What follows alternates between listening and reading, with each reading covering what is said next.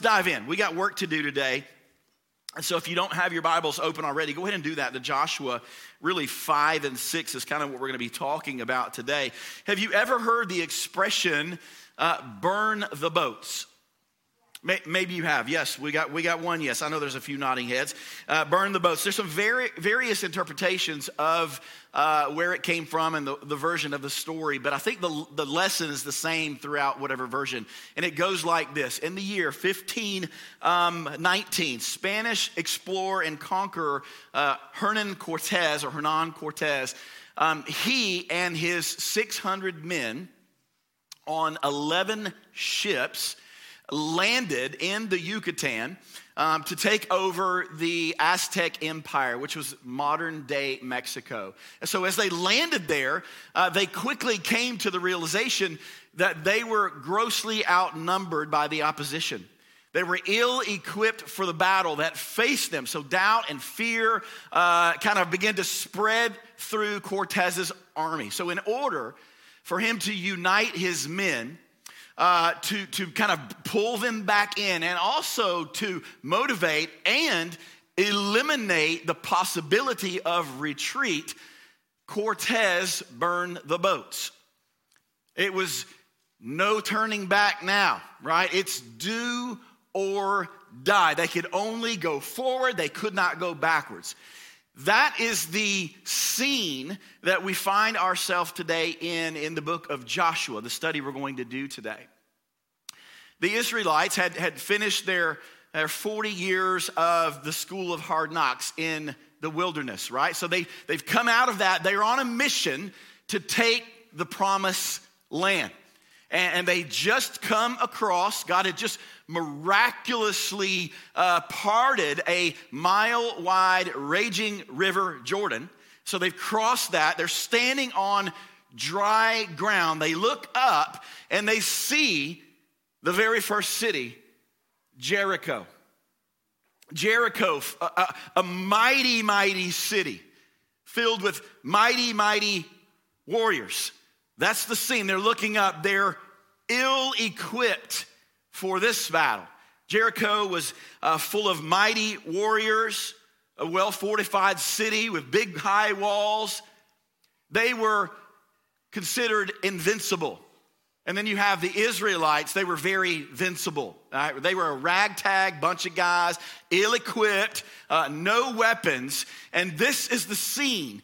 They're looking at Jericho. And here's what God did God uh, so to speak, he burned the boats.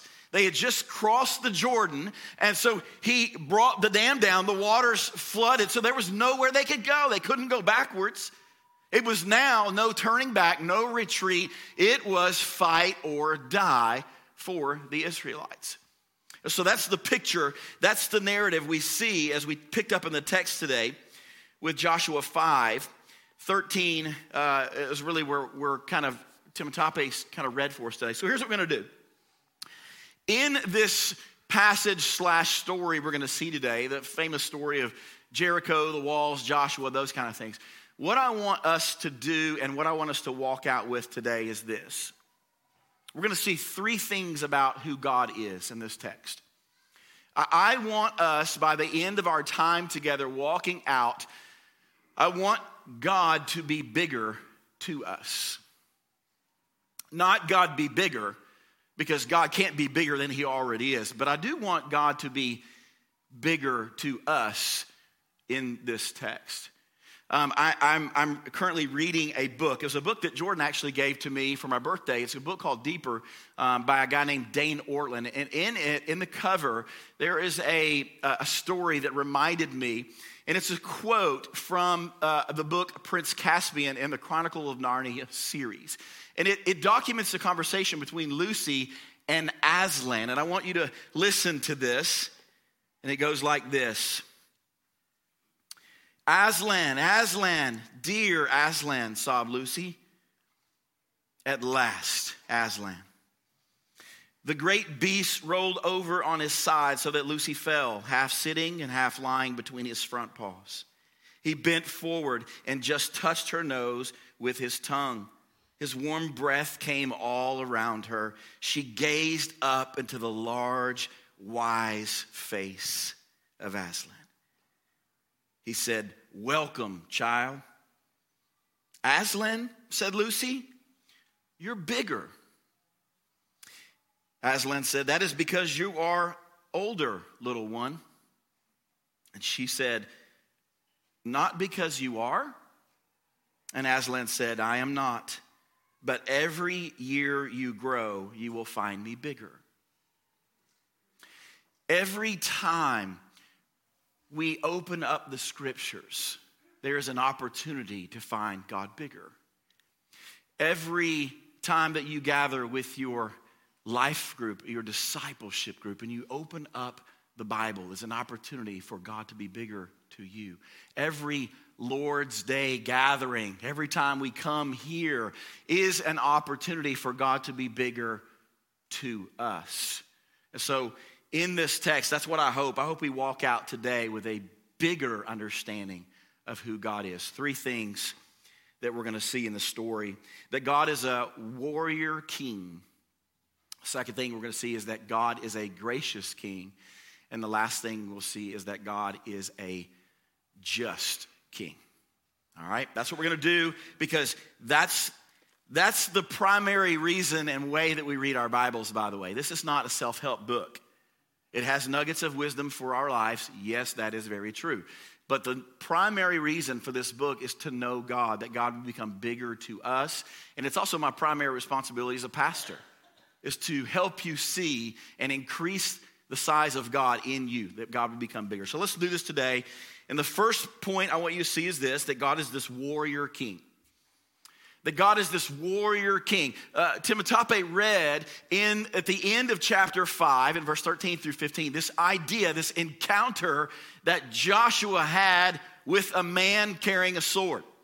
Um, that, that's the picture as Joshua was, was healing from his uh, elective self circumcision surgery. That's what was going on there. He's healing, and he has this encounter with this man yielding a sword. So, uh, what's going on here as we see that? There's a conversation that begins to happen. This man has a, a sword drawn, a sword in hand, and there begins to be this encounter back and forth between Joshua and this warrior. We're told here in the text as we read, there's a conversation that really mirrors the conversation that Moses had with God in the burning bush. Take your sandals off, or you're standing on holy, holy ground. We see Joshua gr- going straight to the ground, his face straight down. He's in the presence of the Lord Jesus Christ, the commander of the Lord's army. This is none other than Jesus Christ in the Old Testament.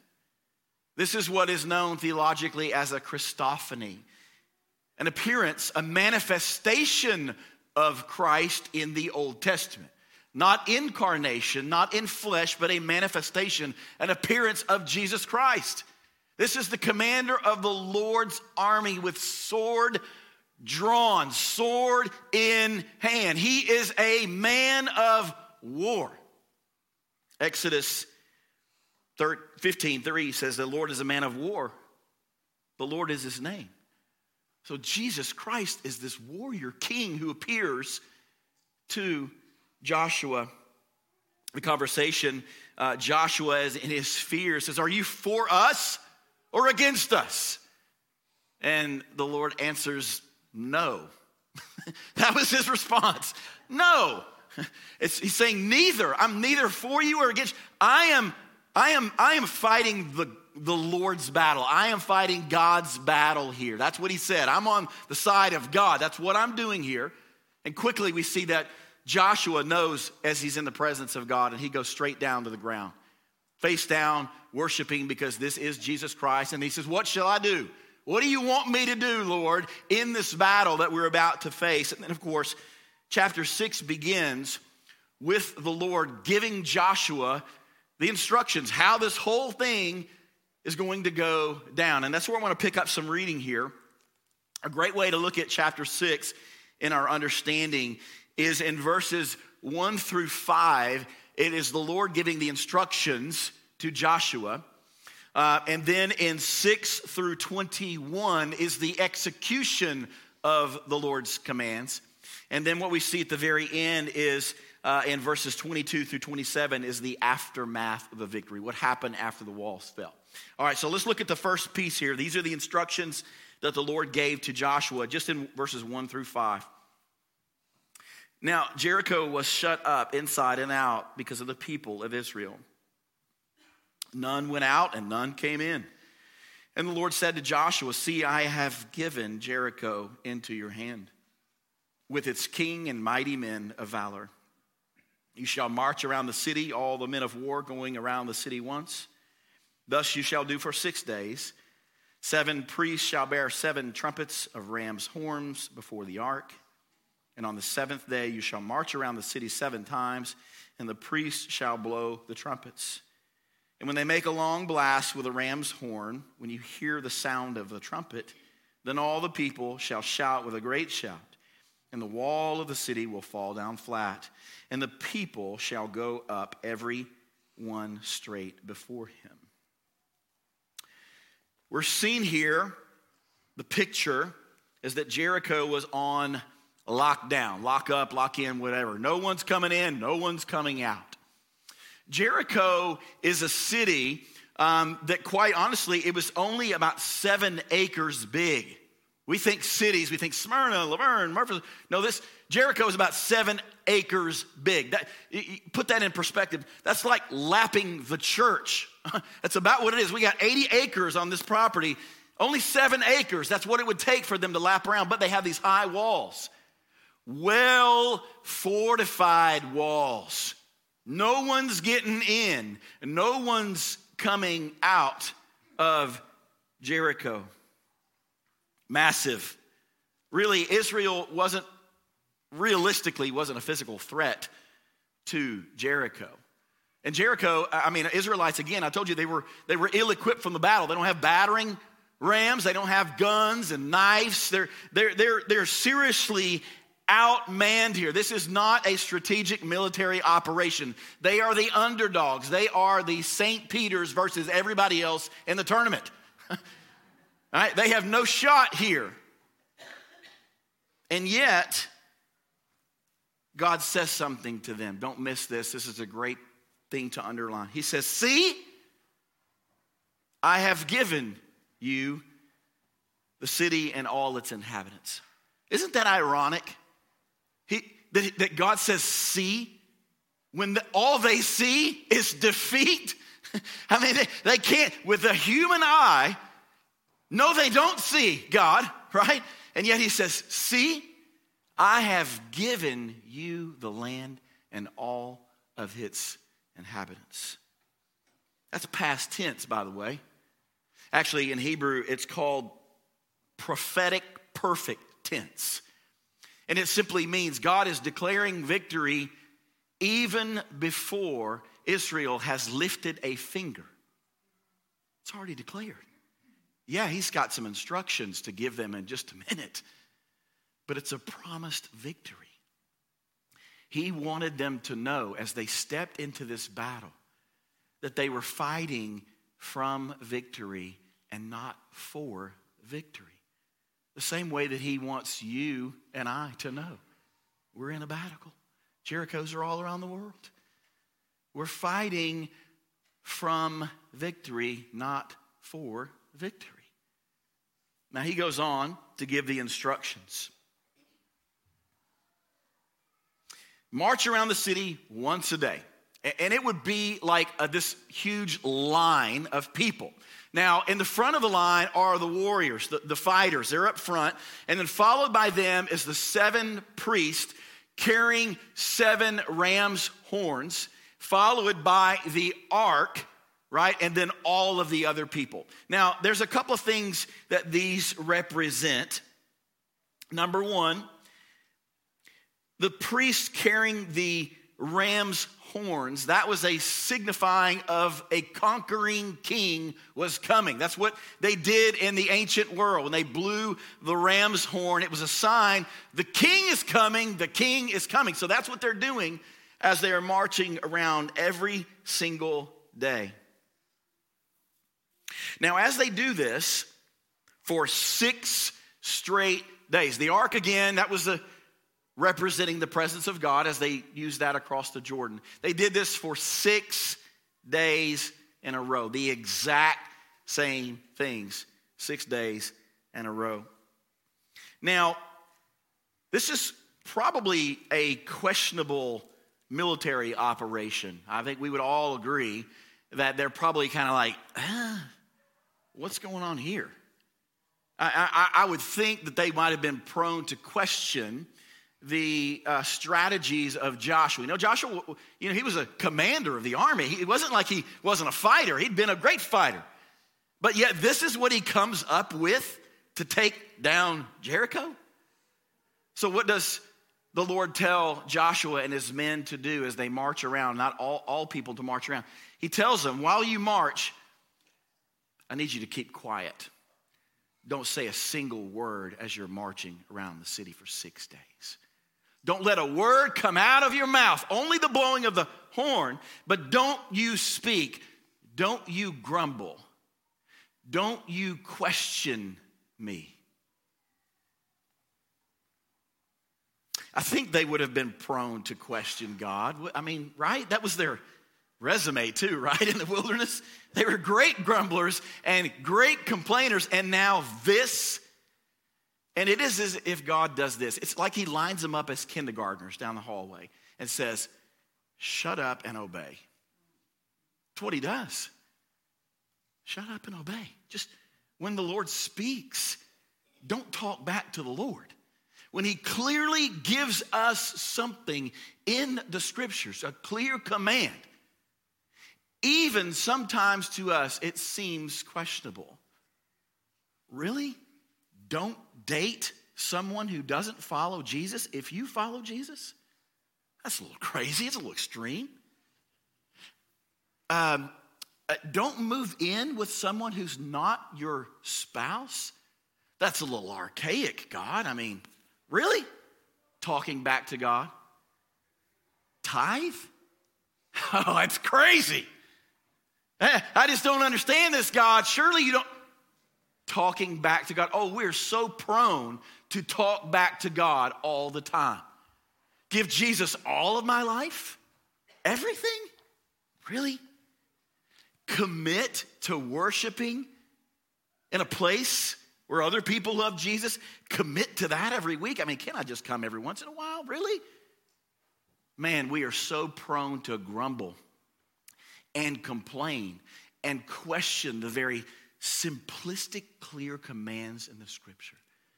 And it is if God sometimes just has to tell me, hey, RC, shut up and obey. Proverbs 7 2 says this Keep my commandments and live. Keep my teaching as the apple of your eye. When God speaks, church, It's good to obey. It is not good to talk back, complain, justify, question the living God. Will always lose. Obey the commandments and live. And live. Back to the narrative. Can you imagine, though, as I said, when they got the plan to take Jericho?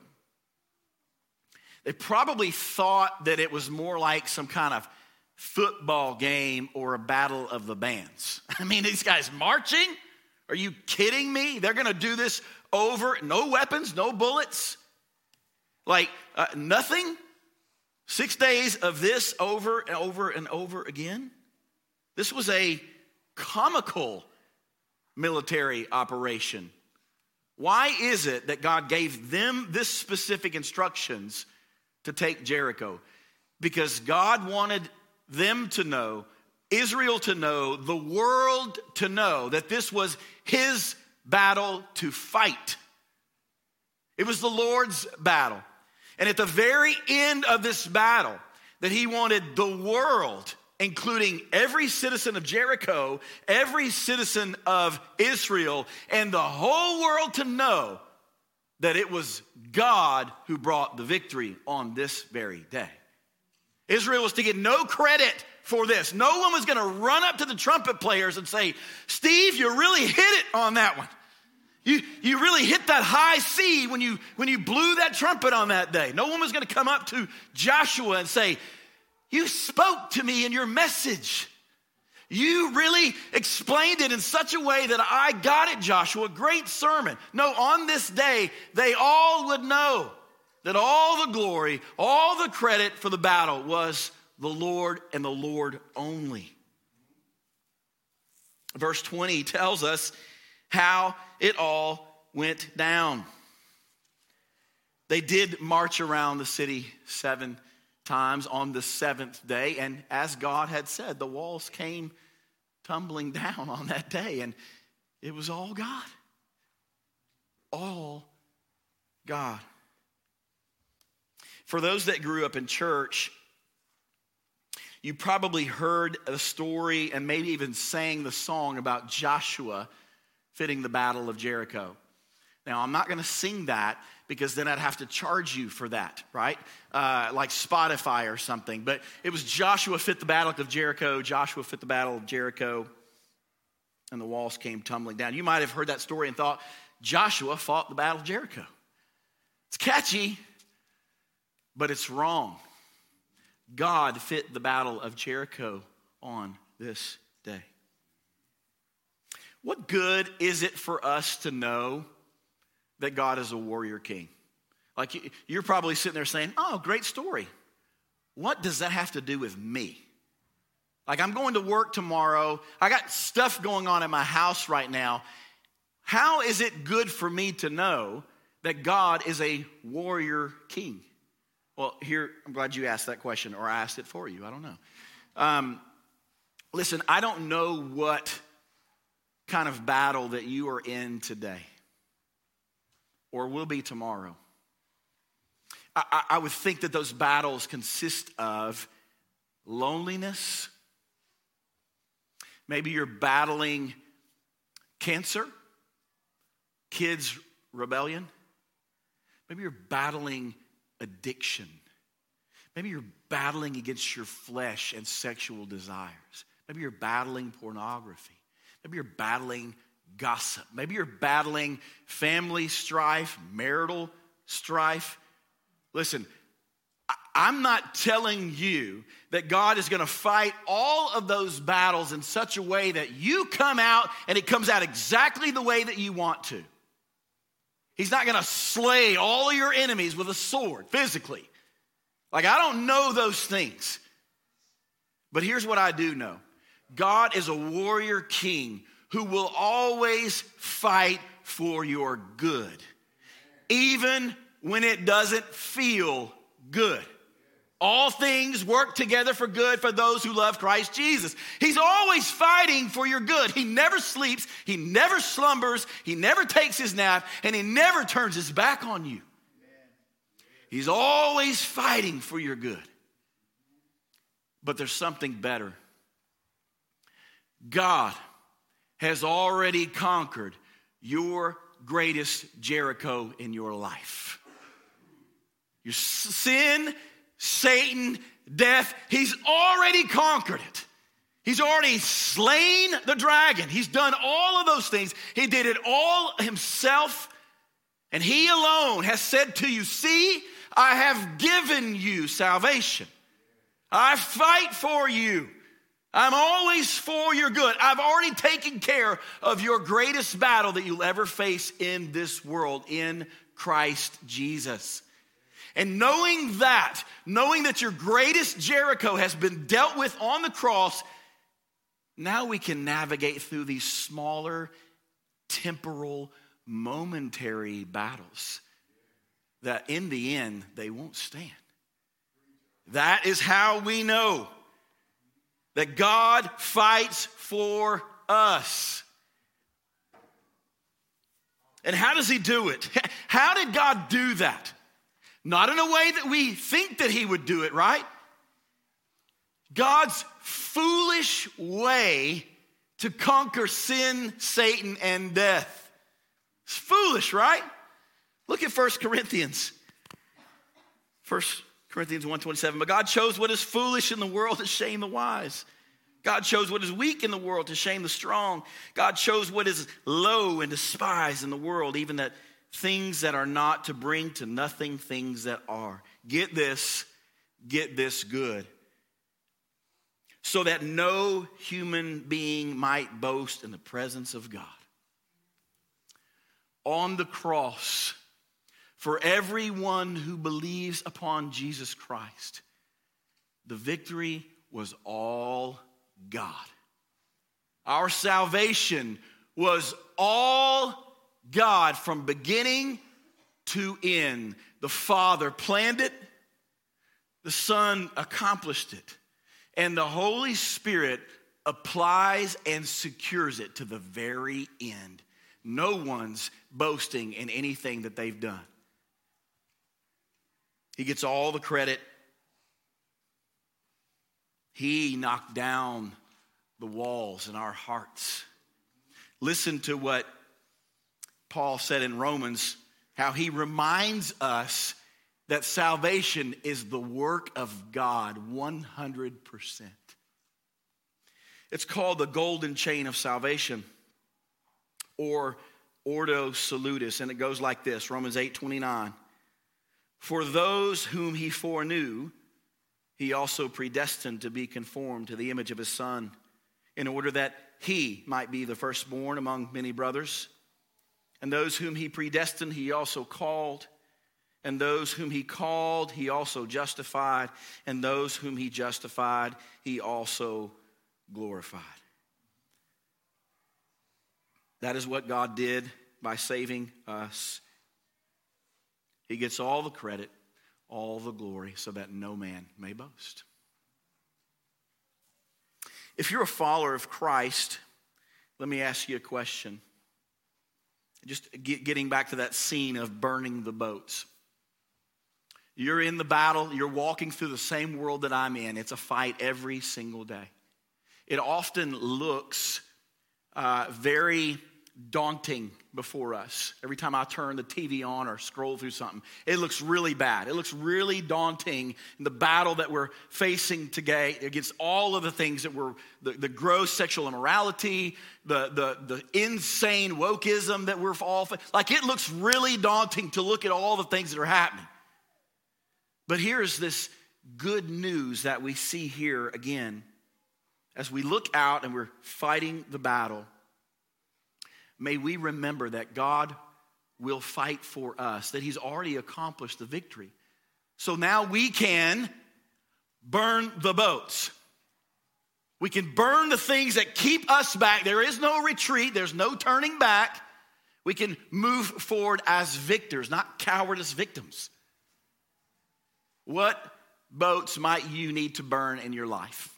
That's a, that's a question. This is a great Christian uh, illustration. People use it, and they've been using it for a long time. What are the things in your life that are keeping you looking back? Oh, I'll, I'll try this Jesus thing, but I, I'm going this way if this doesn't work out. Church, burn the boats. Your boats might be career, money, fame, your personal dreams. These are the things that keep you with a plan B. There is no plan B for those in Christ.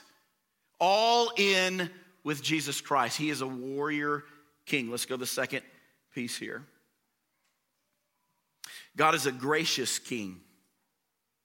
He's a gracious king. You might read the story, you're like, really? Gracious king? A total destruction, Jericho? Where's the grace of God in this thing, right? Well, as they marched around the city for seven days. Okay? Why is God waiting seven days before he totally annihilated the city of Jericho? They deserved it. They knew who God was, they had heard the stories of who God was. They, unlike Rahab, did not surrender and submit to God. So he could have come in day one and blasted them. Why seven days? Well, there's a few different interpretations of why he waited. Uh, one would say that seven is the number of completion, right? As in creation and also perfection. So he maybe he's just modeling creation again. And seven is the number of completion. So on the seventh day, the whole thing was complete, and then he just brought destruction. Maybe that's what he's doing here. It's a perfect plan of God. Uh, it could also be God testing his people. Everyday obedience. Everyday obedience. You see, the Lord didn't just call us to pray a prayer 20 years ago and be saved and not obey every day of our life. He, he didn't die for that kind of salvation in life. He's looking for people who, with everyday obedience. And so I think as they get, go out on this, uh, this trip here, I think day one, I think they're good. I think they're like, yeah, let's go to it. Let's be thorough. Day two, okay, maybe maybe we missed something, Joshua. I mean, we should probably go do some more uh, reconnaissance, check the walls again to make sure we're really casing out the place. But I think day three, four, five, and six, they're probably like, what? Are you? I mean, we've done this, Joshua, already five times. Is this really necessary? I think God was testing their everyday obedience. Remember, he, he told them to be quiet too. So I, I think there is a testing in there, as ridiculous as it may seem to us sometimes, but he's looking for everyday obedience. I, I do think it's those things, but I think there's something else that's happening here too.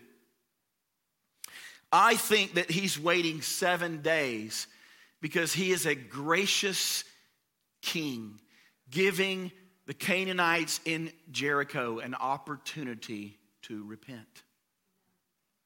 He is a gracious, gracious king. And as he's going around, as the uh, the, the priests are pronouncing the ram's horn. God is with us. The conquering king is coming. He's coming. He's coming. They do it every single day. God is graciously patient, giving Jericho a chance to repent. This same God in Joshua is the same God today. Graciously patient, waiting, calling everyone on the planet to return, repent, and turn to Christ. It's patient. How is he announcing that? If he's doing this and he hasn't returned yet, how is he pronouncing this repent, turn to Jesus to the world? How are the, these horns getting blown today? Well, it comes from you and it comes from me marching every single day, trumpeting the gospel, telling people to turn to Christ, repent, for the kingdom of God is at hand. Over and over, every time we go out, we are to proclaim the gospel, to blow the trumpet, to tell people that a conquering king is coming back one day. And you still have an opportunity to turn from self and turn to Christ. He is patient. But let's make sure that we do not misunderstand God's patience for indifference. Just because he tarries does not mean that he's not coming. When every single person written in the Lamb's Book of Life has been called by the trumpet, oh, he'll come then. That's why he tarries today, because he has not snatched up all of his church yet. He's a gracious king. I'll ask you a question today. Have you trusted your life with Jesus? We say things like that because I don't want to tell you, have you prayed a prayer? There was a movement that happened over 100 years ago out of a good heart to reach lost people and it was a conference or a big gathering, and I just, it was just, hey, just pray the prayer right where you sit down, and you're good. You, you're, you're saved. It's just not in the scriptures. You, you won't find anything here that says pray a prayer and then you're saved. I ask you a question Have you trusted in Jesus Christ? Do you love him? Is he life to you? Will you, as he returns, will you perish or will you be saved? I want you to think about that today.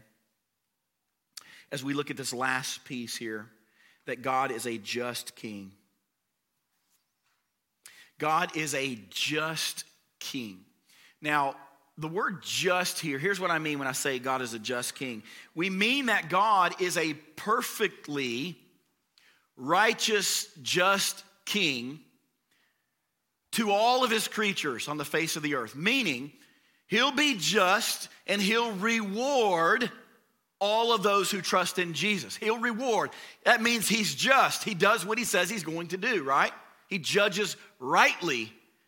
But also, God will punish the wicked, the wrongdoers, all of those who reject Jesus because why? Because he's a just king.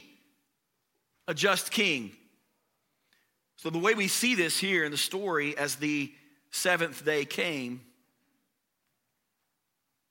and the priests are circling the city and they finally blast the last horn, the last trumpet sound with the shofar. The walls crumble down.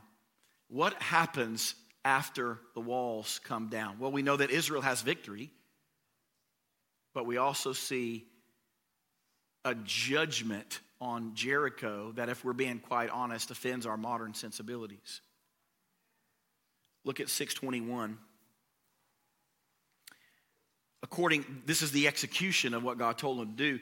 Then they devoted all in the city to destruction both men and women young and old oxen sheep and donkeys with the edge of the sword. That's sobering when you heard that story of jericho as a child in kids ministry you, you, you probably don't remember that like you probably don't read Sinners in the Hands of an Angry God by Jonathan Edwards to your kids at night when they go to sleep. But yet, this is true. God devoted Jericho to total destruction. The only thing that survived was Rahab and her family, as he's a just king, right? Because he promised Rahab, and he fulfills his promise. And so people read that story and as, as I said, it defends modern sensibilities. This is a little extreme, God. I mean, come on, a little over the top. Or this isn't fair, God. How would a, why would a loving God bring destruction upon innocent people in Jericho? Innocent people? Really? Do you know what they did in Jericho? They worshiped the moon. Even though God had created them, He had given them life, they had turned to worshiping other gods, as the Egyptians did, worshiping the moon. They lived however they wanted to. They, they were spiritualists, right? They, they, they worshiped creation and crystals and, and mysteries and science. And then they practiced human sacrifice. They killed kids. And then practice gross sexual immorality. Innocent people? Really? No. The reality is, in the scriptures, there are no such thing as innocent people. And we don't really want fair, do we? Do we, do we really want fair from God? Because if we want fair from God, all of us are citizens of Jericho. That's what we deserved. That's the wages of our sin. That's what we've earned. Do you really want fair? No, no one really wants fair. What we want is grace. We want, we want the grace of God, not the fairness of God. So they were very deserving of all of this destruction. Now, we know that God didn't, He didn't every time bring this kind of destruction in the Old Testament, but we do know He did it quite often, didn't He? the flood of the earth, the plagues in Egypt, and here again we see the destruction of Jericho. These acts of judgment are foretaste of something that is coming at the consummation of this world. This book, this story is not just history, it's prophecy. This little mini story of Jericho, the judgment God brings down, the horns, trumpeting, all these things, this points to the day where the conquering King Jesus Christ comes, returns to ransom his people, the church, Israel, bring us final ultimate victory, but to bring judgment on all people who do not worship Jesus. Look at Revelation 11, 15 through 18.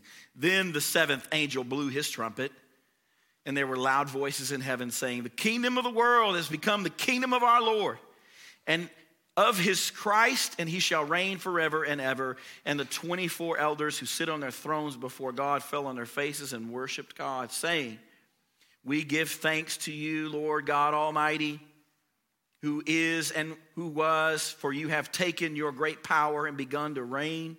The nations raged, but your wrath came, and the time for the dead to be judged, and for rewarding your servants, the prophets and the saints, and those who fear your name, both small and great, and for destroying the destroyers of the earth. if everyone knew today what everyone will know that day, then everyone would follow Jesus. If everyone today knew today what everyone is going to know this day, the whole world would worship Jesus. There is this great day when the city of man, when all of the Jerichos of the world, and they're all around us, there is a day. Seems like it's getting closer to me, the way I, I see things. I don't want to be a pessimist, but I look at the world I see Jerichos all around. Cities, citizens doing the same things that they did in Jericho, worshiping false gods, non spiritual spiritualists, the influences of culture, politicians, celebrities, Hollywood, media, all Jericho who do not love and worship Jesus. They are trying to murder truth of God's word, and they're trying to wash our brains to believe as they do. They are citizens of Jericho. There, there are citizens of Jericho all around us. It's not just the world system, there are individual citizens of Jericho all around us too who build up walls and fortresses in their life to keep God out. Oh, I want to live my life how I want to. God, here's a wall, don't come into this. Here's a wall, don't you dare cross into this, trying to keep God out of their life. Listen, there's going to be a day that if you do not turn to Jesus Christ, oh, He's going to knock down those walls. He's going to blow them up, and it'll be a day of judgment. But oh, the gospel of Jesus Christ if you receive Jesus Christ, He beautifully knocks down the walls of your heart, gives you life. You become a citizen of Israel and the church, no longer a citizen of Jericho. All the gift of Jesus Christ. What side are you on today? I think that's what the commander of the Lord's army was asking Joshua. What side are you on today? All humans on the face of the earth, pulse, heartbeat are either citizens of Jericho today or they are citizens of God. Abe Lincoln, during the Civil War, was asked this question Abraham, are, are you, do you believe that God is on the north side? He said this I'm not concerned if God is on my side. My concern is if I'm on God's side. Whose side are you on today? Whose side are you on? I know this that apart from God's grace, I'm on the side of Jericho. Not by my power, not by my might, because I have given my life to Jesus Christ, and therefore I'm on the side of God. Whose side are you on today? Make sure that you know. Make sure that you have confidence. The way that you change your status as a citizen is not by doing good works. Hear me. Hear the gospel today, the gospel message that says Christianity is not you doing all the things you hate to do and then not doing all things you love to do. That is not Christianity. Christianity is not you bringing your goodness to God and hoping to gain heaven. If you are trusting in your good works today and your good deeds to erase the bad, hoping to get God in heaven today, you have a worthless religion and you are still lost in your trespasses and sins. And I say that in love because I'm trying to get you to surrender to you. I'm trying to get you to give up on you and to give in to the Lord Jesus Christ. So if today the band's going to come out, we're going to sing in just a minute. If you're someone here today, and I, I listen, I think people come to church t- today in this kind of year, I think they come to hear the truth of God's word. I think people are starving for truth in our world today. Everything we see, we don't know what to believe, right? I question everything. I never question this. And you can definitely guarantee that everything I've told you today is not my word, it's not my truth. It is the truth of the living God. And it is trustworthy. It's tried, it's tested, it stands the, the, all throughout all times. And no matter how many critics take a hammer to this, it doesn't bend. This is the truth of God's word today. So if you've heard how you can be a citizen of God, and you want to know Jesus Christ, please come talk to us. You can fill out a card, one of the blue things. You come talk to us on the way out. Man, grab somebody in here who you know that loves Jesus. Talk to them about the Lord. And if you are a follower of Christ, again, man, I, I, I want you to know we're in a battle again. And that we're fighting from victory, not for victory. That no matter what battle you're facing in today, burn the boats Trust God. He will fight for you. Obey the scriptures because God has given us the victory. Let me pray.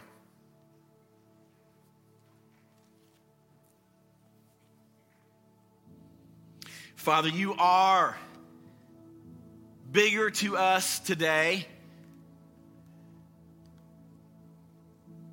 than you were when we came in today. That is our greatest need, God.